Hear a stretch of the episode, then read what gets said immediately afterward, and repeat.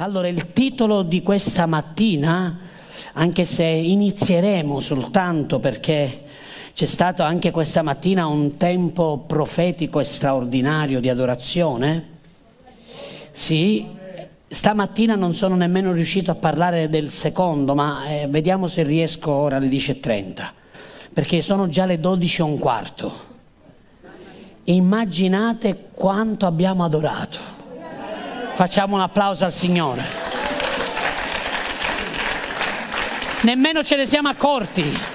Mi dispiace per quelli che sono a casa, ma non ce ne siamo accorti. Perché quando arriva la presenza di Dio è così straordinaria, siamo nello Spirito. E non, ci dispiace, però speriamo che anche voi a casa avete eh, potuto percepire e vi siete inseriti, infilati in questa meravigliosa dimensione spirituale. Allora, il titolo di questa mattina è I nemici della gloria di Dio. I nemici della gloria di Dio, questa sarà la prima parte naturalmente, e desidero prendere con voi nel libro di Esodo, al capitolo 33, verso 18, quindi Esodo 33, 18, il rema di quest'anno, la parola, che, la parola chiave di quest'anno, la parola che il Signore ci ha dato e che ci sta guidando eh, per tutto questo anno, Esodo 33, 18, con la parola che Dio ci ha dato in inglese, vi ricordate? Following. Questa parola che significa continuare, andiamo con perseveranza, dobbiamo andare avanti perché poi c'è la parte successiva e se noi perseveriamo, siamo costanti, poi entreremo dall'altro lato e quindi vedremo e sperimenteremo cose nuove, amen? Per coloro che sono eh, come le tartarughe forse, piano piano, però costanti, che non si fermano. E noi dobbiamo camminare in questa maniera. Forse a volte possiamo eh, inciampare, rallentare, scoraggiandoci, ma dobbiamo rialzarci e dobbiamo continuare quello che Dio sta facendo e quello che Dio vuole fare. Amen. Quindi avanti tutta, perché Dio è con noi. Amen. E se Dio è con noi, chi sarà contro di noi? Amen. Allora, Esodo 33 verso 18. Mosè disse, ti prego, Eterno, c'è troppo ego, no ego, ego. Esodo 33, 18, Mosè disse, ti prego, o Eterno, fammi vedere la tua gloria. E analizzando già da questa scrittura, Abbiamo imparato già dalle domeniche precedenti, ma anche oggi vogliamo rammentare, ricordarci che Mosè era un uomo di Dio. Quanti dicono amen? Mosè ha avuto il privilegio di stare immerso per 40 giorni e 40 notti alla presenza di Dio e avere la nuvola della gloria di Dio lì sul monte. Mosè ha avuto il privilegio di vedere cose gloriose, grandiose come l'apertura del Mar Rosso, come vedere il fuoco ardente che ardeva nel, nel cespuglio, nel roveto e ancora ha visto eh, miracoli straordinari, la, la terra che si apriva e che inghiottiva tutti coloro che andavano contro di lui, ha visto i suoi nemici, gli egiziani, sconfitti, ha visto cose enormi, cose straordinarie, ma aveva un desiderio. Aveva fame di vedere la gloria di Dio, non si accontentava. Mosè fece questa preghiera perché uscì dal suo cuore. Disse, Signore ti prego, o oh Eterno, fammi vedere la tua gloria, fammi vedere la tua, il kabod, cioè la gloria di Dio, la gloria manifestata, ossia fammi vedere la tua faccia, fammi vedere il tuo peso, il peso della gloria, la presenza di Dio manifestata. E così come Mosè anche noi dobbiamo continuare a bramare, a chiedere e desiderare di vedere la gloria di Dio. E sicuramente ognuno di noi ha visto cose straordinarie da parte del Signore. Ognuno di noi potrebbe già citare almeno dieci testimonianze straordinarie di quello che Dio ha fatto nella propria vita. È vero o non è vero? Ma minimo dieci, io ne ho detto dieci, ma minimo dieci. Chissà quante cose Dio ha fatto nella vita di ognuno di noi. E perché mai? Magari qualche volta potremmo anche fare un almanacco di testimonianze dove tutti, ognuno di noi scrive un numero, poi vediamo per non fare un troppo grosso, altrimenti poi la gente non lo legge più, però qualcosa eh, dove ognuno esprime la, miracoli, cose, testimonianze che Dio ha fatto. Vediamo, ci pregheremo sopra e se Dio vorrà lo faremo. E, e, ehm, e Comunque anche come Mosè, anche noi, anche se abbiamo assistito a cose straordinarie, meravigliose, preziose, che ognuno di noi può raccontare non per sentito dire, ma perché le ha vissute, anche noi dobbiamo non accontentarci e dobbiamo chiedere al Signore di dimostrarci, di manifestare la sua gloria nella nostra vita e nella Chiesa. Ma sappiamo anche qualcosa di straordinario, che Mosè ha fatto questa richiesta e Dio lo ha accontentato. Cioè Dio ha preso piacere a questa sua preghiera che nasceva da un cuore desideroso. Infatti se voi vi ricordate subito dopo questa preghiera Dio prese Mosè, lo mise in una fenditura sopra una roccia e poi passò di là mettendo la sua mano coprendo Mosè e abbiamo spiegato già anche questo cosa significa e quello che profeticamente il Signore ci ha insegnato. Ma la cosa straordinaria è che passando Dio da lì gli fa vedere le sue spalle, gli mostra una parte di lui, non gli mostra la sua faccia perché nel momento in cui avrebbe mostrato la sua faccia Mosè sarebbe morto. Perché? Perché non era nato di nuovo. Quindi se tu sei in Adamo e non sei in Cristo, non puoi vedere faccia a faccia il Signore.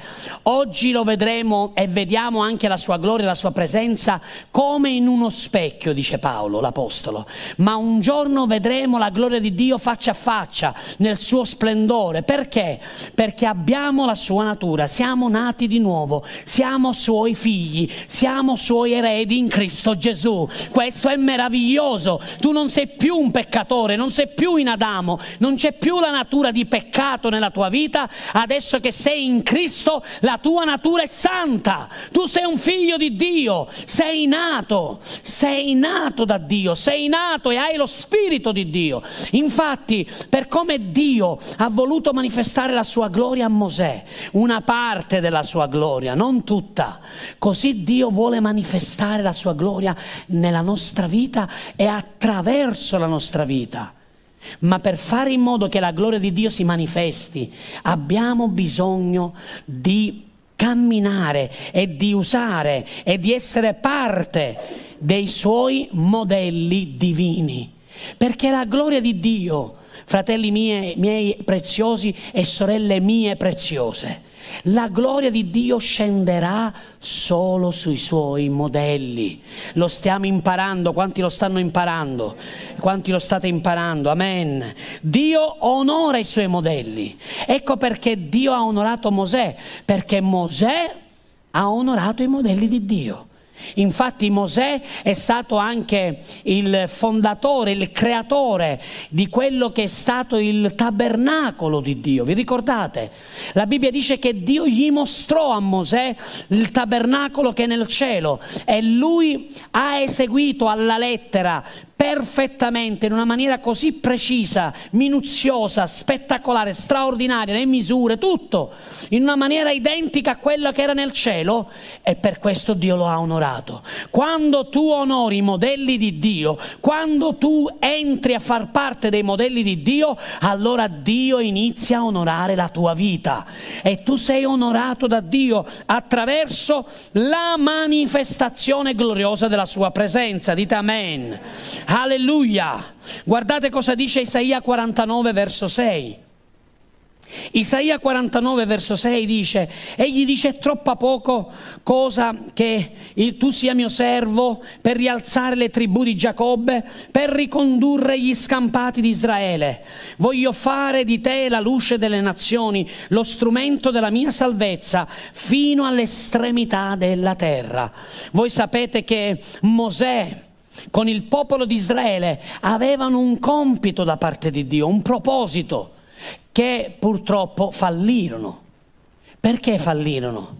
Perché l'intenzione di Dio non era soltanto liberarli dalla schiavitù. Quanti di voi siete stati liberati dalla schiavitù del peccato? Questo è meraviglioso. Gridalo, sono libero in Cristo. Oh, faglielo sentire ancora in giù all'inferno. Sono libero in Cristo. Alleluia. Siamo liberi in Cristo. Ma ascoltatemi, fratelli miei e sorelle mie, il proposito di Dio non è soltanto liberarvi dalla schiavitù. Il proposito di Dio è farvi eredi della gloria di Dio. Dio non vi ha liberati soltanto per, per dire sono libero, sono, non ho più peccato, non sto più peccando. Questa è la prima parte. Dio ti ha liberato dalla schiavitù, ma non ti vuole lasciare nel deserto da libero, libero però nel deserto. E no, lui vuole portarti nella terra promessa, lui vuole portarti in una dimensione meravigliosa che è la gloria di Dio. Quanti dicono amen? E il popolo di Israele aveva questo compito, aveva questo obiettivo, doveva entrare nella terra promessa. Ma ahimè, molti caddero nel deserto per la loro incredulità, per la testardaggine, perché non hanno, eh, non hanno arreso le loro vite, perché non hanno avuto fede nell'Eterno, il Signore Dio, perché sono stati pieni di dubbi, di incertezze. E il popolo di Israele peccò davanti a Dio e fallì il proposito. Ma il proposito che Dio aveva era che attraverso la gloria di Dio che risiedeva, dimorava in Israele, questa gloria non serviva per Israele. Questa gloria serviva per far di Israele la luce di tutte le nazioni. Israele doveva essere usata da Dio per essere la luce di tutte le nazioni, come dire un rappresentante legale di Dio sulla terra solo che fallirono, fallirono per i loro peccati perché andarono fuori strada e si persero strada facendo e dice che una generazione intera morì nel deserto, mamma mia. Un'altra generazione poi si alzò con Giosuè, ma non conosceva Dio, non conosceva i prodigi, solo per sentito dire. Mamma che tristezza questa cosa. Ma il proposito di Dio non è quelli che i suoi figli escono dalla schiavitù e poi vivono nel deserto e campano a, a, così, tipo a campare nell'aria, no. Il, il, proposito di Dio è che tu entri nel proposito suo. Perché? Perché come in Israele c'era la tenda della presenza di Dio, il tabernacolo con l'arca della presenza di Dio, col luogo santissimo dove l'arca era stata creata e preparata, dove il sommo sacerdote incontrava una volta l'anno il Signore, così una parte della sua gloria è stata data a ciascuno di noi noi, dite amen. La Chiesa oggi ha preso il posto del popolo di Israele, perché il popolo di Israele fallì e si sapeva che avrebbe fallito per Dio, perché Dio è onnisciente e lo sa, Dio aveva già il suo piano compiuto nella persona di Cristo Gesù, suo figlio. Sapeva che l'umanità non poteva essere liberata dal peccato se non attraverso il sacrificio sostitutivo del suo unigenito figlio, affinché chiunque crederà in lui non perisca ma abbia vita eterna. Così, sia nell'Antico Testamento, che sia nel Nuovo Testamento il desiderio di Dio è dimorare in mezzo ai suoi figli, dimorare con la sua presenza nei suoi figli e fare in modo che la presenza che è dentro di te possa risplendere come una luce straordinaria verso gli altri. Infatti, Isaia 40, verso 34 e verso 35, guardate che bello quello che Mosè sperimentò, eh, perché poi suo, eh, la sua dimensione di vedere la gloria è cresciuta sempre di più. Da quella preghiera che lui fece, Dio lo portò da uno step all'altro e lo fece entrare da una dimensione all'altra. Guardate quanto è meraviglioso quello che la scrittura ci insegna. Esodo 40, 34. Allora la nuvola coprì la tenda di convegno e la gloria del Signore riempì il tabernacolo. Mosè non poté entrare nella tenda di convegno perché la nuvola vi, era, vi si era posata sopra e la gloria dell'Eterno riempiva il tabernacolo. Wow, che meraviglia! La nuvola coprì il tabernacolo di, del convegno. Dio quindi si compiacque di Mosè. Dio si è compiaciuto di Mosè. E dove Dio si compiace dei suoi figli, dove ci sono i suoi modelli, allora Dio scende con la sua gloria. Dio scende con la sua presenza. Tanto che Mosè voleva entrare, ma non poteva perché c'era la nuvola densa. E qui la parola gloria, la parola, la parola gloria è proprio Shekinah dall'ebraico, no? La gloria visibile, la gloria che si vede. Infatti Mosè non entrò perché vide, dice la Bibbia, la gloria. La vide a occhio nudo, la vide con l'occhio naturale, non soltanto spirituale. Quindi questo significa che Dio vuole riempire il suo tempio, che è la sua chiesa, con una gloria visibile. Dite amen. La gloria di Dio non è solo nello spirito, Dio vuole manifestare in questo tempo una gloria visibile. Amen. Perché? Perché, come dice Isaia 60 da 1 a 3, poi lo leggerete, che una fitta oscurità, le, de, le tenebre dense hanno coperto le nazioni, i popoli.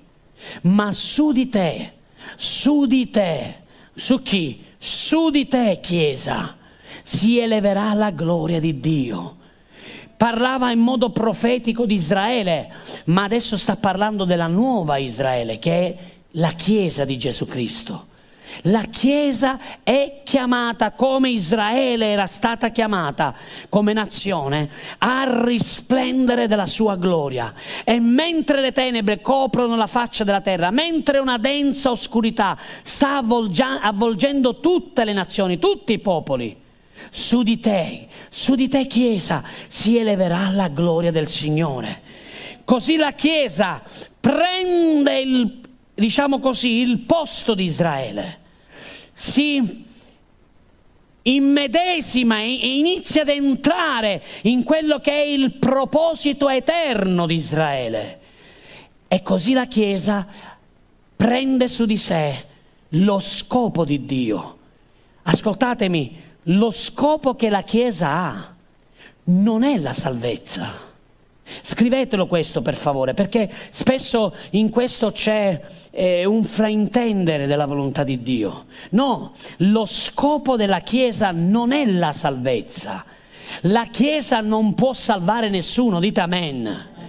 La Chiesa è chiamata a collaborare per la salvezza, quello sì ma l'unico che può salvare è il Signore. È il Signore che può salvare i peccatori, è il Signore che perdona i peccatori, è il Signore che libera dal peccato, è il Signore che risuscita e rigenera e riporta alla vita un'anima peccatrice. Dite amen.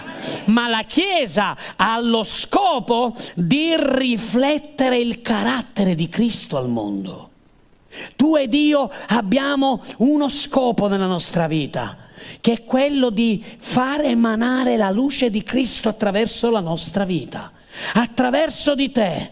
Il Signore vuole risplendere nella sua gloria e nella sua luce verso tutte le persone che sono fuori e che non lo conoscono. Amen. Il Signore vuole risplendere attraverso di te, lì a casa dove tu sei, al lavoro, all'università, a scuola, dovunque siano i posti dove tu vivi, dove tu arrivi, deve arrivare il profumo di Cristo come abbiamo predicato domenica scorsa, deve arrivare quell'alabastro profumato dove la presenza di Dio arriva, perché anche con il tuo carattere, ecco perché Dio vuole lavorare il nostro carattere.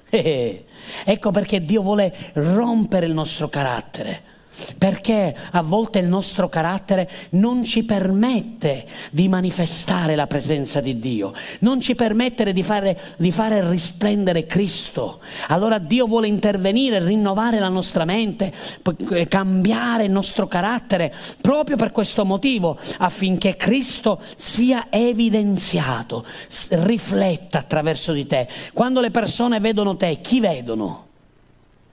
Vedono la tua carnazza, traduco, la tua carne, le opere della carne o, vi, o, vedono invece il riflesso di Cristo. Quando ti vedono dicono wow. Quando vedo te, vedo il Signore, vedo una luce meravigliosa, vedo la luce della gloria di Dio.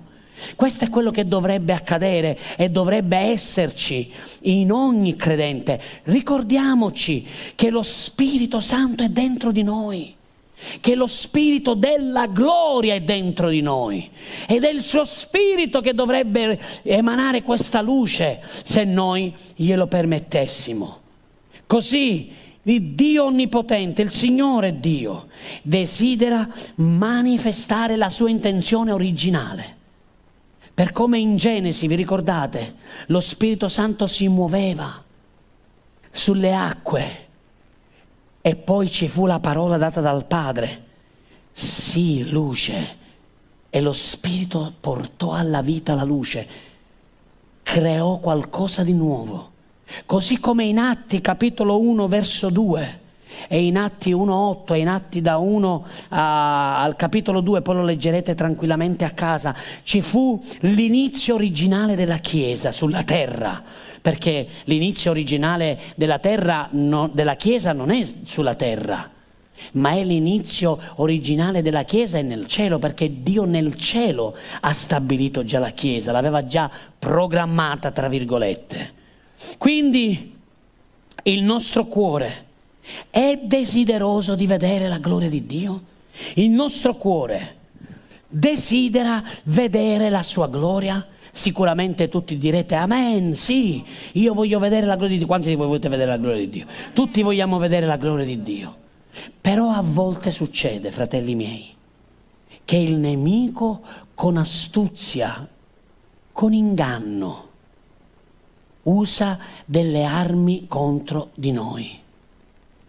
E ci sono dei nemici che io appunto ho chiamato i nemici della gloria di Dio, che ci rubano l'opportunità di poter vedere e di poter sperimentare la gloria di Dio.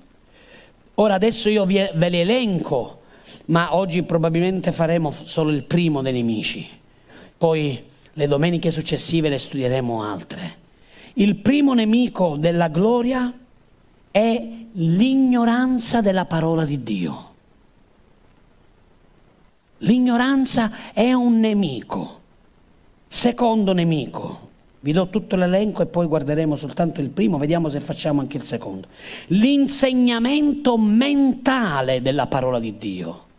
L'insegnamento mentale, cioè una teologia mentale. Poi, un terzo nemico, è l'egoismo umano, è l'umanesimo anche, l'umanesimo.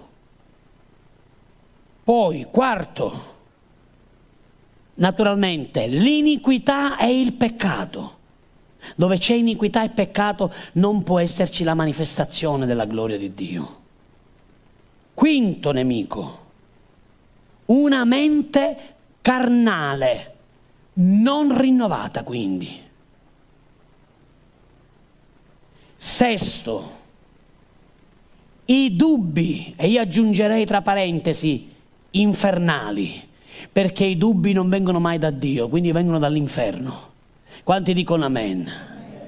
E poi settimo, la mancanza di desiderio di Dio nella propria vita e della sua presenza manifestata. Cioè, in un'unica parola, ti accontenti. Se ti accontenti, non vedrai mai la gloria di Dio. Perché Dio risponde a quei credenti, a quelle chiese, a quelle città dove c'è il desiderio di vedere la sua gloria, di vedere di più, che hanno fame di Lui. Quanti avete fame di Lui? E quanti avete fame della buona pasta che oggi la vostra moglie preparerà? O la vostra suocera preparerà? Non parliamo di fame, perché il settimo, settimo, quando parleremo di questo poi aggiungeremo anche qualcosina. E ci sono doni meravigliosi anche di cucina che Dio ha dato, meravigliosi. Allora andiamo al primo nemico, l'ignoranza della parola di Dio. Isaia 5 verso 13 per favore dalla regia. L'ignoranza è un'arma usata dal nemico. Sapete che la storia ci insegna che nazioni intere tenevano le nazioni intere succubi nell'ignoranza, cioè nella mancanza di conoscenza. Perché quando tu non conosci, tu sei una preda facile. Quanti dite amen? L'ignoranza, e noi questa naturalmente la proiettiamo sulla parola di Dio, è un'arma usata dal nemico. Il diavolo odia la conoscenza rivelata. Scrivilo questo se stai prendendo appunti. Il diavolo odia la conoscenza rivelata. Perché odia la conoscenza rivelata? Perché il diavolo sa che nel momento in cui lo Spirito Santo ti dà una parola rivelata, la tua vita può cambiare. Lui odia la rivelazione, lui odia l'illuminazione, come eh, se dobbiamo essere eh, proprio specifici e, e camminare nell'esegesi dei teologi l'illuminazione della rivelazione, ecco diciamolo bene. Lui odia quando c'è l'illuminazione della rivelazione, della parola. Perché? Perché sa che quella parola può cambiare, può aprire gli occhi della mente e dello spirito di quella persona e quella persona può fare un cambiamento meraviglioso nella propria vita. Lui, se ci sono dei corsi teologi, dove ci sono insegnamenti meravigliosi che parlano anche della parola, ma sono così mentali, non c'è il tocco di Dio. Lui è contento che c'è questo insegnamento mentale, perché tanto un insegnamento mentale produce un risultato mentale ma una parola rivelata produce fede nel cuore delle persone, perché la Bibbia dice che la fede viene dall'udire e l'udire si ha per mezzo della parola, cosa rivelata, non di una parola che arriva a te come un'informazione hai bisogno per crescere nella fede e per non farti rubare l'opportunità di vedere la gloria di Dio, hai bisogno di una conoscenza rivelata. Dite amen. E dobbiamo ringraziare Dio che il Signore per la sua grazia ci dà grazia di ricevere ogni giorno, ogni domenica parole rivelate. Facciamo un applauso al Signore parole rivelate, toccate dallo Spirito Santo, unte dallo Spirito Santo. Amen. E così Isaia 5:13, grazie. Perciò il mio popolo, guardate, non sta parlando di un popolo fuori, sta parlando del suo popolo. Israele, ma anche della Chiesa, sarà deportato a causa della sua ignoranza Ignoranza, guardate, i suoi nobili moriranno di fame e le sue folle saranno inaridite dalla sete. Che tristezza, fratelli miei. Dove c'è ignoranza, la gente muore di fame. Dove c'è ignoranza, la, se- la, la gente, le folle si inaridiscono. E qua questo naturalmente noi dobbiamo portarlo nelle cose spirituali. Quando c'è ignoranza di Dio, della sua parola, perché non arriva la conoscenza rivelata. Le persone muoiono muoiono. Sì, magari vanno in una chiesa dove ascoltano anche la parola, ma se non è toccata dallo Spirito Santo, arriverà a loro come una parola da parte di un uomo. Molti leggono il libro della parola, ma lo leggono come un romanzo, lo leggono come un libro qualsiasi, lo leggono a volte e nemmeno capiscono nulla tra parentesi. Perché? Perché manca il tocco di Dio, manca il tocco dello Spirito Santo. E se non c'è quel tocco, perché è quel tocco che gli dà la vita, è quel tocco che gli dà quella parte che la trasforma da una lettera scritta a una lettera viva e la trasforma viva per il tuo cuore. Amen. Quindi dove c'è il suo popolo, guardate, dove c'è mancanza di conoscenza, il suo popolo sarà deportato, cioè vivrà nella schiavitù. Sapete che eh, anche credenti, perché parla del suo popolo, i suoi credenti, i suoi figli, spesso hanno vissuto nella schiavitù. Ma sono salvati, sì, sono salvati per grazia, sì, hanno il battesimo dello Spirito Santo, sì, ma vivono ancora nella schiavitù. Perché? Perché non è arrivata una parola che ha portato illuminazione in quell'area della tua vita. Proprio ieri, sabato, Ieri era sabato, sì, sabato eh, a Lugano venivo eh, dalla, dalla, riunione di Lugano e parlando con una sorella, la sorella mi diceva, pastore, sai che questi fratelli, che queste sorelle non credono nella guarigione divina, non credono che Dio vuole guarire, può guarire. Ancora mettono in dubbio che Dio è un Dio che guarisce. E io ho detto, che tristezza questa cosa. Perché non credono? Perché non conoscono. Perché non conoscono la verità. Perché Gesù ha detto conoscerete la verità e la verità vi farà siete liberi quando? Quando arriva la conoscenza della verità. Se la verità non arriva al tuo cuore, allora tu forse, purtroppo, a volte viviamo da prigionieri. Vi faccio un esempio, se una persona non crede nella prosperità economica, vivrà come un povero, pensando che quella è la volontà di Dio. Ma la volontà di Dio non è che tu viva in modo povera, no, la volontà di Dio che è la volontà di un padre, lui desidera che i suoi figli prosperino in ogni area della propria vita, dite amen, non che devono essere eh, così eh, messi da parte dalla società, no, Dio vuole che la, che la, sua Chiesa salga al di sopra, che siano posti, i, i posti più alti occupati dai suoi figli, dite amen. Noi stiamo pregando che questa generazione, la Chiesa, deve occupare i posti migliori al governo, alla regione, al comune, in ogni area. Perché? Perché la Chiesa deve esercitare autorità nel nome di Gesù. Cosa sta succedendo? Guardate quello che il governo sta cercando di fare. Guardate come le tenebre stanno governando.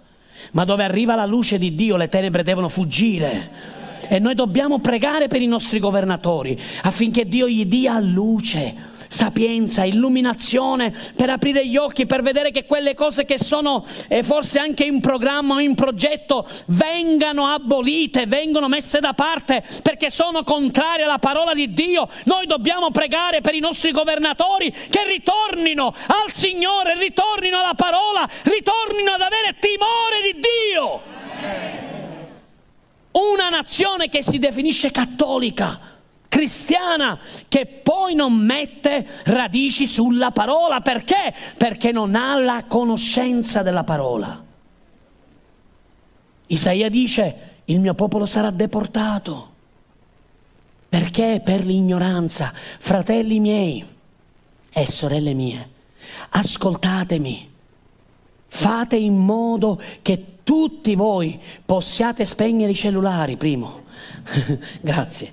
E poi fate in modo che possiate partecipare agli studi delle classi. Grazie a Dio ci sono delle classi di studi dove possono insegnanti insegnarvi la parola di Dio con il tocco di Dio un insegnamento rivelato che procede da rivelazioni che anche l'Apostolo ha ricevuto che toccheranno la tua vita, che cambieranno la tua vita. Perché sapete qual è una delle mie tristezze a volte? Che vedo fratelli e sorelle che pensano già di sapere tutto che già conoscono la Bibbia, che loro non hanno bisogno di studiarla perché già loro hanno studiato, hanno fatto i loro corsi. No, fratelli, c'è sempre da imparare, c'è sempre da studiare. Io, forse perché questo mi è stato trasferito eh, dal nostro apostolo come DNA, noi abbiamo sempre fame, sempre sete, abbiamo sempre il desiderio di conoscere di più di Dio, di imparare sempre di più. E questo è quello che voglio trasferirvi questa mattina. Abbiate fame di conoscere conoscere la parola di Dio rivelata. Non pensate di sapere già tutto, di essere a posto, che già gli studi anche che avete fatto forse già vi sono serviti, vi sono bastati, perché ci sarà qualche area della vostra vita che ha bisogno di una parola rivelata e quando quella parola di Dio arriverà nel tuo cuore, nella tua anima, nella tua mente rivelata, porterà liberazione per te, per la tua casa, per la tua famiglia. Oh, alleluia! Così come il radunarsi assieme. Molte persone dicono, oh questa domenica sono andato in chiesa, non ho bisogno questa domenica prossima di andarci, perché tanto ci sono andato, ho fatto il pieno. No, fratelli miei e sorelle mie, Ogni domenica dobbiamo essere in chiesa. Dio ci ha dato la grazia di essere aperti. È vero, c'è il distanziamento, bisogna prenotarsi perché non tutti riusciamo, perché siamo in tanti e cresceremo ancora di più. E avremo, quindi dobbiamo pregare ancora di più per il locale subito, che arrivi un locale più grande. Ma quello che voglio fare enfasi questa mattina, l'Apostolo, secondo me, Paolo, agli ebrei dice, non abbandonate la comune adunanza e questo non lo dice un giorno, una settimana sì, una settimana no. Non stai andando a fare la spesa. Hai bisogno di nutrirti spiritualmente. Perché? Perché la verità di oggi che Dio ti sta dando non sarà la stessa verità che ti darà domenica prossima. Oggi Dio ti sta parlando e ti sta dando chiarezza e ti sta facendo venire a conoscenza attraverso la rivelazione su alcuni argomenti, ma domenica prossima vuole darti altre cose, ma non è per Dio, non è per i pastori, non è per gli altri, è per il tuo bene che devi venire in chiesa ogni domenica e devi ascoltare la parola di Dio rivelata, perché quella parola ti porterà liberazione e non avrai avrai più legami con il diavolo, con il peccato e con Satana e con tutto l'inferno e potrai dire sono libero in Cristo Gesù. Sia smascherato ogni inganno del diavolo nel nome di Gesù. L'ignoranza, la mancanza di conoscenza è un'arma del diavolo. Vabbè, ma che ci fa? Tanto ci sei stato domenica scorsa.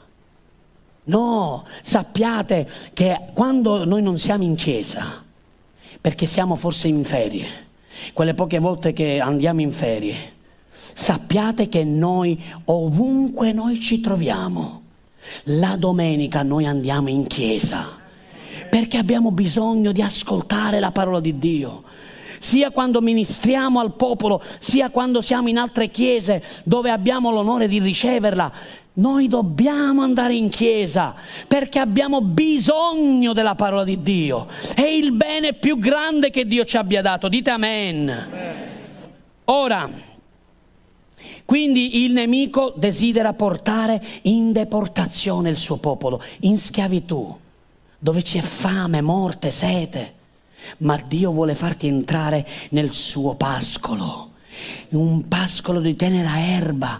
Guardate la differenza. Satana con l'ignoranza vuole portarvi alla deriva, portarvi allo sbando, portarvi alla deportazione, alla schiavitù. E invece il buon pastore vuole portarvi a farvi mangiare le cose più succulenti, migliori. Amen. Salmo 119, verso 160. Guardate, la somma della tua parola è verità tutti i tuoi giudizi giusti durano in eterno, dice il Signore. La parola di Dio non va ricevuta con una conoscenza mentale, E non dobbiamo eh, fare in modo che abbiamo ascoltato questa domenica, quindi domenica prossima non c'è bisogno di andare in chiesa. No, perché c'è bisogno di ascoltare tutta la parola. Tutta la parola viene data da parte del Signore per poter far crescere la nostra fede e per poter camminare di benedizione in benedizione, di valore in valore, di fede in fede, di gloria in gloria. Amen. Così Atti 17 verso 30, velocemente. Atti 17 verso 30. Ma ora, quando? Ma ora la fede è ora, ma ora, passando sopra i tempi dell'ignoranza. Dio comanda, guardate, Dio comanda, non consiglia, comanda a tutti gli uomini e dappertutto in tutto il mondo che si ravvedano. Guardate, ci sono stati dei tempi di ignoranza, tempi di ignoranza passati tempi dove gli uomini, l'umanità ha vissuto nell'ignoranza e, e, e, qui possiamo aprire eh, una porticina verso quella che è l'ignoranza della conoscenza in ogni area scientifica, eh, spaziale, eh, vitale, di qualsiasi cosa. Ci sono stati tanti misteri nascosti. Oggi sembra che la conoscenza, come diceva Daniele, il profeta, sia aumentata. Negli ultimi tempi aumenterà la conoscenza, dice il Signore. E, e lo vediamo perché perché mm, tu basta che vai su internet e fai con un clic e ti esce tutto quello di cui hai bisogno. Vuoi conoscere eh, se hai un'emicrania e da dove ti è venuta, come ti è venuta, perché ti è venuta e qual è il rimedio di, una, di un'emicrania?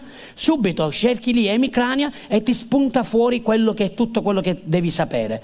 Naturalmente eh, poi eh, sentirai il tuo medico curante che è meglio se dovessi avere un'emicrania e non prendere provvedimenti dati da internet, ma se vuoi sapere com'è, com'è situato, com'è, eh, da che cosa viene, cosa ha portato a quel dolore, lo puoi trovare, perché c'è ormai una conoscenza che è aumentata, incredibile. Vuoi fare un, una pasta straordinaria oggi a pranzo? Semplice, vai su internet, clicca la pasta come tu la desideri e la conoscenza di, quel, di quell'ingrediente, di quel sugo, di quella pasta particolare ti verrà fuori e ti dirà gli ingredienti, la capacità capacità di contenimento, quante ne devi mettere, per quanta pasta, per quant...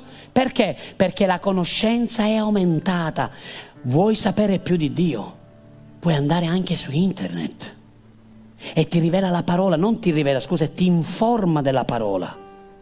Ma quella conoscenza non è la conoscenza di cui parla Dio, perché Dio desidera darti una parola toccata da Lui rivelata da Lui, che viene dal suo spirito, dal suo cuore.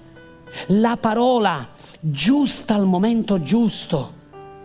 Potrei prendere tantissimi sermoni che ho preparato, che Dio mi ha dato, ma sapete quando poi vado a pregare, Dio poi mi dice no, devi predicare su questo, devi insegnare ai miei figli su questo. Perché non è la mia parola, è la sua parola. Io non voglio darvi del mio cibo, io voglio darvi il cibo che lo Spirito Santo ha preparato. E spesso a volte penso, prego, dico Signore, vuoi che parlo su questo? Vuoi che dia alla Chiesa quest'altro? Oppure vuoi che parli su queste cose? E il Signore mi dice, no, voglio che tu adesso parli su quest'altra cosa. Ma come, Signore? Avevo preparato tutte queste cose. E a volte Dio mi dice, quelle cose servono prima per te. E imparale prima tu e poi le darai agli altri. Quando te lo dirò, come si dice in siciliano, scocci quaddo, schiaffi dietro il cozzo. Pum! Quando poi Dio mi dice, ti ricordi quando ti ho insegnato quella cosa, adesso la puoi dare agli altri. È venuto il momento. Perché? Perché la parola che scende da Dio ti sazia l'anima ti soddisfa, porta rivelazione, porta guarigione. Tu esci da questo luogo ripieno, gioioso, pieno della presenza di Dio. Perché? Perché c'è un lavoro dietro, che è quello di chiedere al Signore, Signore, cosa devo fare? Non prendo qualcosa così a dimuzum. E in questo tempo che stiamo negli ultimi tempi, nell'ultima generazione, prima del glorioso ritorno del Signore Gesù. La conoscenza aumenterà, ci sarà un'accelerazione per tutti i figli di Dio che metteranno il loro cuore ah, con umiltà prostrati davanti a Dio per crescere, per avere rivelazione di chi Dio è. E questo il Signore lo farà. Ma c'è stato un tempo, guardate, un tempo dell'ignoranza. Tempi di ignoranza, tempi dove i misteri erano nascosti. E ci sono e vengono tempi di rivelazione, dove i misteri spirituali vengono aperti. Come dice Corinzi 2, 9 e 10, ciò che occhio non ha udito e che orecchio non ha ascoltato, ciò che non è salito in cuor d'uomo, quello verrà rivelato dal Signore per coloro che lo amano. Per coloro che lo amano, Dio vuole rivelare misteri. I misteri sono delle rivelazioni, delle verità nascoste che Dio tiene nascoste e quindi se sono nascoste tu vivi nell'ignoranza, ma quando Dio le rivela, riapre e te le fa comprendere, allora lì arriva la rivelazione e arriva la conoscenza per rivelazione. Così ancora, prima Corinzi 12.1. Prima Corinzi 12.1 dice, ora fratelli non voglio che siate nell'ignoranza riguardo ai doni spirituali. Ci sono purtroppo a volte dei dati che sono proprio chiari, dove tante persone non hanno conoscenza dei doni spirituali. Molti confondono un talento naturale con un dono, molti confondono un segno che il credente ha, per esempio, pregare in altre lingue non è un dono, certo è sempre un dono che viene dalla grazia di Dio, ci mancherebbe altro perché è solo per grazia e quindi è un regalo che Dio ci fa. Ma il parlare in altre lingue non è un dono, è un segno. La parola greca in eh, segno, quando dice Marco 16, dal verso 15 fino al 20, dice questi sono i segni. Qui sta parlando di Simeon, sta parlando di segni visibili. Ma quando parla Paolo dei doni, lì sta parlando dei carismata, sta parlando dei doni carismatici, sta parlando di doni che vengono dalla grazia di Dio e che sono i doni dello Spirito Santo. Quanti dite amen? Ma a volte c'è tanta ignoranza e a volte si scambia. Adesso lo dico questa mattina alle 8 non sono riuscito a dirlo, ma adesso lo dico, a volte si scambia un dono profetico per un ministero da profeta a volte scambiano il dono profetico per l'ufficio da profeta, ma sono due cose diverse. Non sono la stessa cosa, perché molti confondono i doni carismatici con i doni domata, che sono altri tipi di doni che Dio dà alla Chiesa. Sono sempre i doni che vengono da Lui, dal suo amore, perché è Lui che decide e Lui stabilisce a chi darli, come lo Spirito Santo Lui desidera fare, ma sono due doni diversi. Non è perché tu profetizzi che sei un profeta. Non è che perché tu evangelizzi sei un evangelista. Siete qui? Sono due cose diverse. Ma sicuramente ci sono dei doni che Dio ti ha dato. E può essere pure che ci sono doni come domata chiamati al ministero che Dio ha dato. E questi si vedranno perché sbocceranno, si vedranno quando Dio li manifesterà. Amen. E Paolo dice alla sua chiesa a Corinzi, non voglio che state nell'ignoranza, abbiate conoscenza di questo, abbiate conoscenza dei doni che Dio vuole darvi e vi ha già dato. Ancora Efesini 4:18, guardate lo stato dei gentili, guardate come eravamo noi prima di conoscere Dio, prima di aver ricevuto la conoscenza per rivelazione, ottenebrati nell'intelletto o nell'intelligenza, estranei alla vita di Dio, per l'ignoranza che è in loro e per l'indurimento del loro cuore. Guardate, l'ignoranza ti porta a vivere con una mente ottenebrata. L'ignoranza ti porta a vivere da estraneo dalla vita di Dio. E noi eravamo estranei alla vita di Dio perché non conoscevamo e non avevamo ricevuto la rivelazione. di chi Cristo è.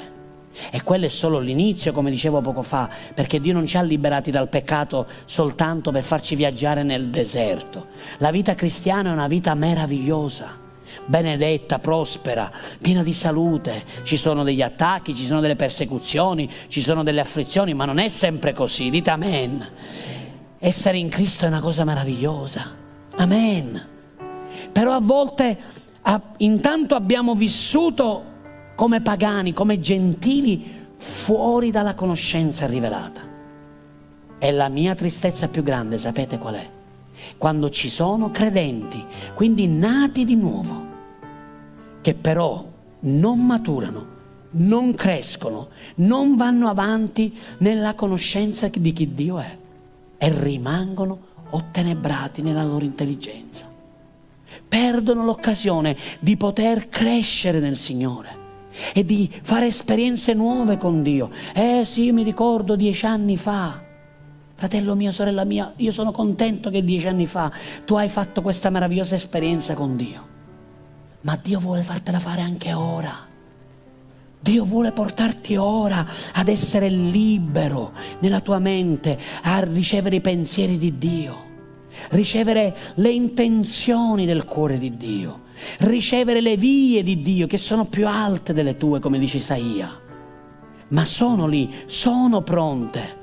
Perché allora alcuni entrano lì e alcuni no? Perché altri iniziano ad avere fame di una conoscenza rivelata. Hanno fame e dicono, pastore, io ho fame di conoscere Dio, non mi accontento, ho fame di conoscere di più e dico gloria a Dio, gloria a Dio se c'è questa fame dentro il tuo spirito e dentro la tua anima. Dice per l'indurimento del loro cuore, guardate, l'ignoranza poi determina anche l'indurimento del cuore. C'è un indurimento che è iniziale nella vita del credente o della, nella vita di chi non conosce Dio, ma poi perseverando nell'ignoranza o perseverando nell'orgoglio, pensando di sapere tutto, pensando di non avere più bisogno di studiare, non hanno più bisogno di ricevere, non hanno più bisogno di ascoltare chi, cosa Dio dice, quell'ignoranza, perché poi rimani nell'ignoranza, o meglio dire rimani in una conoscenza parziale. Quella conoscenza parziale ti porterà ad avere un cuore ancora più duro e il tuo cuore indurito. Poi per aprirlo c'è bisogno veramente di un ravvedimento. C'è bisogno poi di battere come il ferro batte il sasso per poterlo spezzare. Allora perché aspettare che il nostro cuore si indurisca così? Perché permettere a questo nemico, a questa arma che è l'ignoranza della parola di Dio, di rubarci l'occasione di vedere la manifestazione della gloria di Dio? Sapevate che Dio vuole manifestare la gloria? Sapete che Gesù ha detto chiaramente, non ti ho detto che se tu credi vedrai la gloria di Dio. Non ti ho detto che se tu credi vedrai la gloria di Dio. Non ti ho detto che se tu credi vedrai la gloria di Dio. E se Gesù l'ha detto, vuol dire che tu potrai vedere la gloria.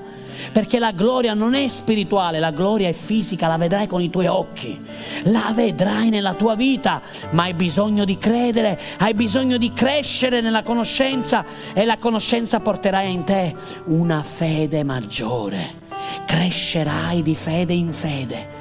E quando la fede cresce, cresce anche la manifestazione di Dio sulla tua vita, sulla tua casa. E mentre ci alziamo in piedi, Dio ha preparato per te questa verità questa mattina. È una verità che ti ha liberato ed è una verità che ti porta a nuovi step di liberazione. Alza le tue mani questa mattina davanti alla sua meravigliosa unzione e presenza. State sentendo la sua dolce presenza di Dio?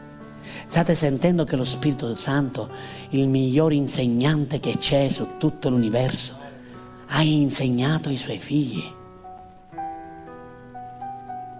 Gesù dice la Bibbia, lui insegnava nelle sinagoghe. Gesù sempre insegnava Perché l'insegnamento produce formazione. Gesù predicava anche il Vangelo. Matteo 9:35 per favore. Se possiamo proiettarlo, scusatemi se non ve l'ho detto prima. Voglio concludere con questo verso. Gesù andava per tutti i villaggi, per tutte le città, guardate, insegnando, insegnando. Uno dei compiti che la Chiesa ha è quello di insegnare. L'insegnamento forma la tua vita da discepolo. Alza le tue mani se forse magari hai pensato anche inconsapevolmente o inconsciamente di sapere già tutto. Alza le tue mani e chiedi perdono al Signore. Diglielo, Signore, voglio ritornare a imparare ammaestrami, insegnami, Signore. Sapete, ho avuto il privilegio di fare la scuola biblica, una delle scuole bibliche direi forse migliori a livello nazionale. Ma posso dirvi che quella scuola biblica ha soltanto aperto l'appetito meraviglioso, ho imparato tantissime cose, ho iniziato ad avere un'intimità ancora più profonda grazie a quegli studi straordinari. Ma poi è il cuore che fa la differenza. Perché potevo dire anche mi basta tutto quello che ho ricevuto in quei tre anni. Mi basta, tanto ho imparato così tanto. No, dove c'è un cuore affamato, Dio insegna, maestra. E io desidero che tu questa mattina possa ritornare al Signore e dirgli, Signore, perdonami se ho pensato di conoscere tutto, di sapere tutto. Non basterà l'eternità per conoscere Dio. Non basterà l'eternità, fratelli miei, altro che questi pochi anni che vivremo qui sulla terra, 100, 90, 70, fin quando Gesù ritornerà, non lo so quello che Dio ci darà grazia di vivere, ma questi anni non possono nemmeno bastare, non sono nemmeno sufficienti per conoscere il primo aspetto piccolo di Dio. Perché l'eternità, nell'eternità Dio ci insegnerà ancora, ci ammaestrerà ancora. Perché è così grande il nostro Dio, è così grande il nostro Signore insegnando nelle loro sinagoghe. Perché si viene in chiesa? Perché è domenica? Perché domenica scorsa non sono stato in chiesa, allora questa domenica devo stare in chiesa? Abbiamo imparato qualcosa, ogni domenica sarò in chiesa. Ogni domenica farò di tutto per essere in chiesa, perché in chiesa io imparo la verità, mi viene rivelata la conoscenza, una conoscenza diversa da domenica scorsa, una conoscenza diversa dalla domenica futura. Una domenica è una verità per ogni domenica che Dio ci dà per crescere, per maturare e per camminare in libertà. Poi dice la Bibbia, sempre in Matteo 9:35, per predicare il Vangelo del Regno.